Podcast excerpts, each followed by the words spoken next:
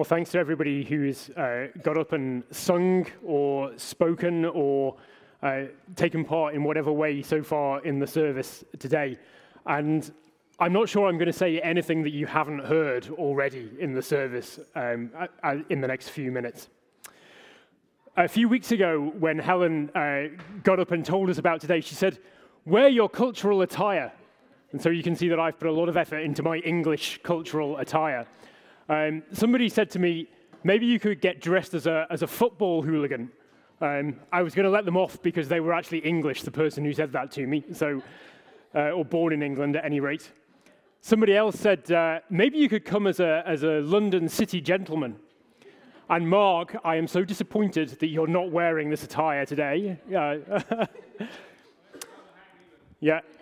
Jason said to me, Maybe you could come as one of the, uh, one of the lords from the, uh, from the coronation, wearing the ermine cloak. But I, I haven't got an ermine cloak, so I was, I was a bit lost there. And uh, Eleanor and I decided that the most English things we could think of were cricket and Morris dancing. So, like, you might not know what either of these things are. If you don't know what cricket is or Morris dancing, I can explain later. I haven't got time now. It's very long and very complicated. and, and if you don't know the difference between cricket and Morris dancing, I can explain that later as well. okay, so I don't have, well, I used to have full cricket attire. I don't anymore. And I certainly have never owned the Morris dancing gear. We've, we've seen a lot this morning um, about our cultures, about the different cultures that are represented here. And culture, if you go to the dictionary definition, uh, it kind of one of the dictionary definitions of culture is the customs, beliefs, art, music, way of life, and social organization of a particular country or group. And we've seen this morning, haven't we, that we've got loads and loads of different cultures represented in our church family. It's amazing, isn't it? And I think we've seen as well this morning through how people have uh, dressed, maybe with the exception of me, how people have uh, come and sung, how people have celebrated their faith in Jesus that we draw so much of our, na- uh, of our own identity from the cultures, from the, from the nationalities that we have, from the groups of people that we identify with. But I don't know if you noticed as Chimza was reading those verses to us that even though we are many different cultures, we are many different cultures represented here, Paul puts us into two groups. He says, Therefore, remember that at one time, you Gentiles, those of you who are not Jewish, you Gentiles in the flesh, called the uncircumcision by what is called the circumcision. He puts us, even though we are many different nationalities, identities, cultures, whatever we want to call it, he puts us into these two groups. He says, You're Gentile or you're Jew. You are the circumcision or the uncircumcision. And for Paul here, he's, he's a Jewish person writing to a group of Gentiles. And he says, Therefore, remember at one time, you Gentiles in the flesh called the uncircumcision. And actually, if you kind of look at what he's writing there, he's been quite derogatory to these Gentiles by calling them the uncircumcision. It's kind of a real first century Jewish idiom for being you other people. And it's kind of it's actually quite derogatory to these people as he's writing. He's trying to emphasize this division that he then goes on to write about. You were, you were divided, separated from Christ, he says, alienated from the commonwealth of Israel. And so, how was it that Paul says these two groups of people that he identifies were divided. He says, spiritually, by the law of commandments and the covenants of promise. A covenant is a, is a kind of word that we use um, and we kind of maybe sometimes gloss over it, don't we? Sometimes don't really understand what it is, but it's an oath bound promise As we've, uh, if you've been with us um, recently, as we've been going through Genesis, you might have seen some of these covenants, these oath bound promises that God makes to bless the world through the family of Israel's forefather, Abraham. Eventually, then later on in the Old Testament, uh, God makes one of these promises to, to bring and raise up an eternal king through the line of Israel's most famous human king, David. And eventually, he says he's going to write the law on the very hearts of the people of Israel in righteousness and in holiness. And so Paul says the Jews and the Gentiles are divided spiritually. And he also shows that there's a division, a physical division in the temple, in the place where they go to worship God as well, where the Israelites, the Jews, would have gone to worship God. Physically in the temple, the, Jew, uh, the Gentiles were only allowed into the court of the Gentiles. They weren't allowed into the closer places to the center of the temple where the Jews would have gone to worship as well. And so the upshot of all this is that Paul says there is a division between the two, and that the Gentiles were far off. And because they were far off, they were without hope, and they were, they were without God in the world. And sometimes we can recognize that division between our cultures as well, can't we? Even, uh, even between those of us who are English and those of us who are American, uh, there's a big difference in our cultures. It's sometimes said that we're, in, we're nations divided by a common language. And so we see, even like those of us whose natural language is the same, this division. And there's difference between all the cultures here. And so often, even personally, we can see that our lives in our world can feel hopeless, can feel, Eunice said, far away from God. But what does Paul say? Paul says there is a way to bring peace between these two cultures, between the Jews and the Gentiles.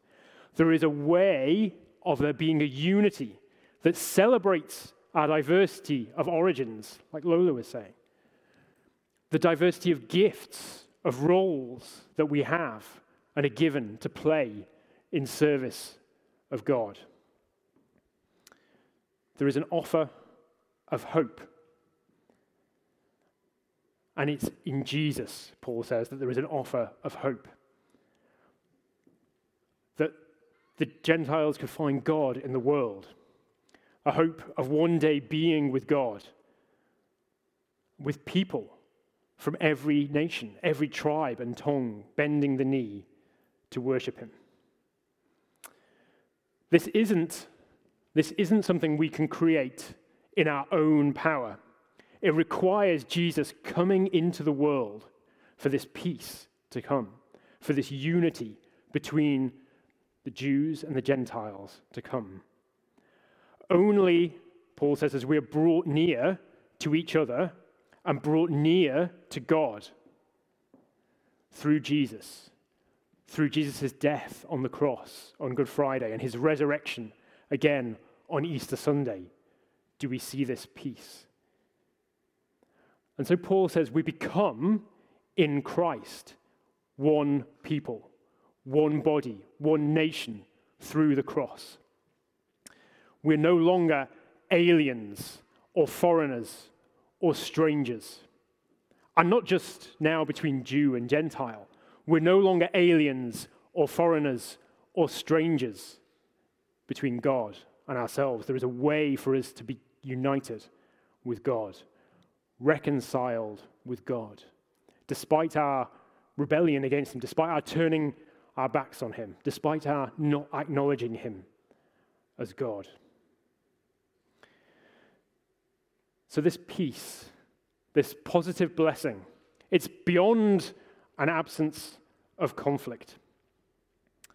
It's beyond that.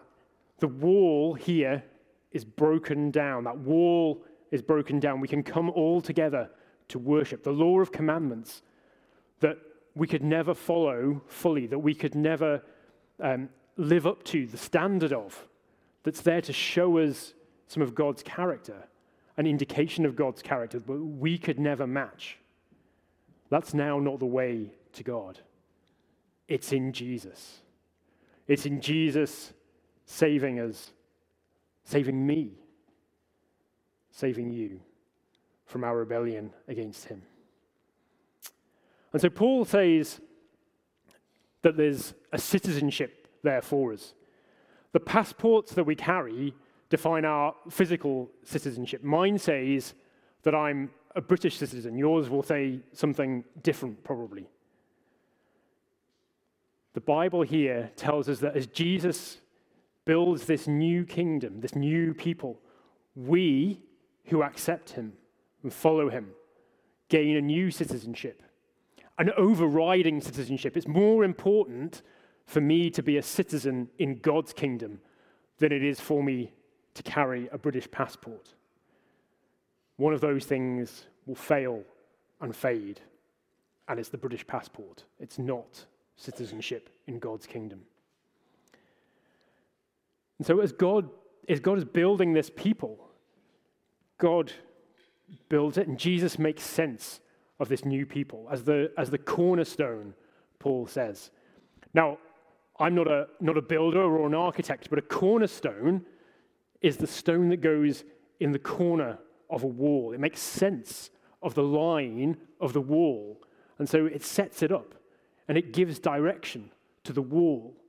Or you might think of a keystone in an arch, that centerpiece that holds everything together. Jesus makes sense of this new people that God is building together. And as God builds his people, he builds a place of worship together, a new temple.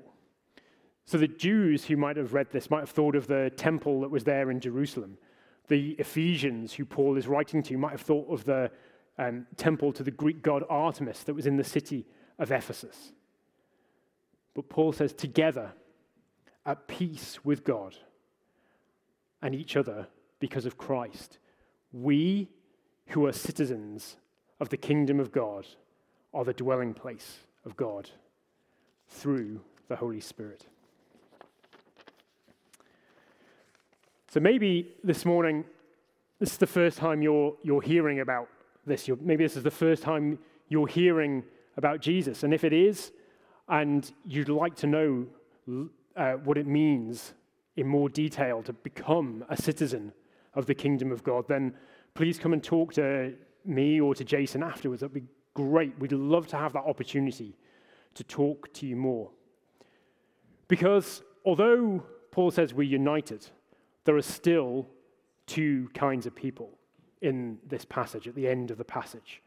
Those who are citizens of the kingdom of God, those who follow Jesus, those who are part of the kingdom, and those who are still separated from Christ, those who are still far off, those who are still without God and without hope in the world.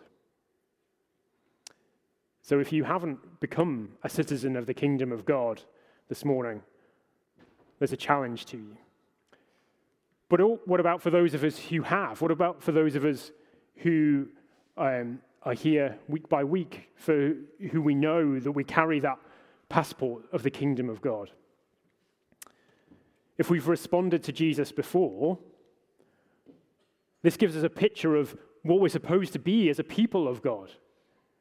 We are called to be united, we're called to be reconciled. We're called to be united with God, and we're called to be reconciled to God. And then we're called to be united with each other and reconciled to each other. Because in Jesus' death and resurrection, we've been reconciled by Jesus with God and with each other. And so this morning, if we have broken relationships with each other, we should look to the example of the reconciled relationship between us and God through Jesus recognize the truth of what Jesus has done for us and ask Him for His help in forgiveness and reconciliation with each other here today. We sang earlier, Oh, how good it is when the family of God dwells in spirit and unity.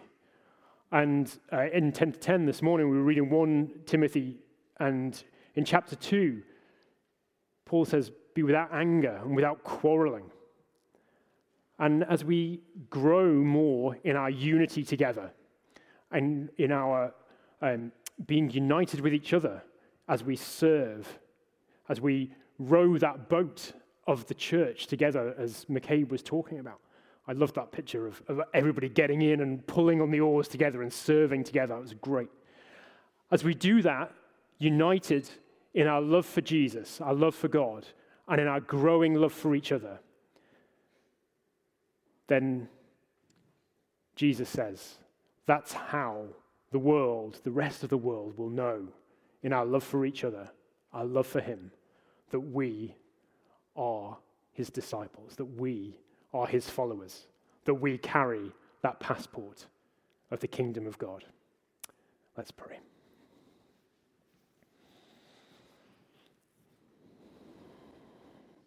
Father, I just thank you um, that this morning we've been able to celebrate um, the amazing diversity of the people who are part of your kingdom.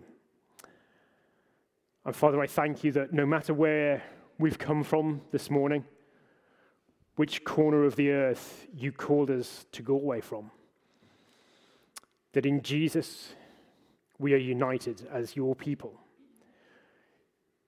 Father, for those of us who follow you, and follow Jesus.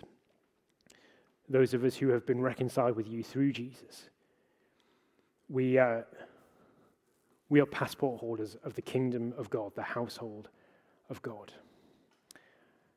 And Lord, I just pray that if anybody here has not made a decision to follow Jesus, Lord, that this morning, this celebration of your kingdom and the diversity of your kingdom the words we've sung and the words we've read would um, you would speak to them and that they would come to know you, Jesus. And Father, I pray for those of us here who are part of your family, part of your kingdom. Lord, I pray that we would be united. Lord, I pray that you would help us to see where we aren't united. And Lord, I pray that you would bring your peace to those situations. Lord, I pray you would bring your spirit of healing to broken relationships or damaged relationships in our church family. And Lord, I pray that you would, you would build up those relationships and you would build us up into a people who love you and through loving you, love each other. And through our love for, for you and for each other, show your love to the rest of the world, Lord. Amen.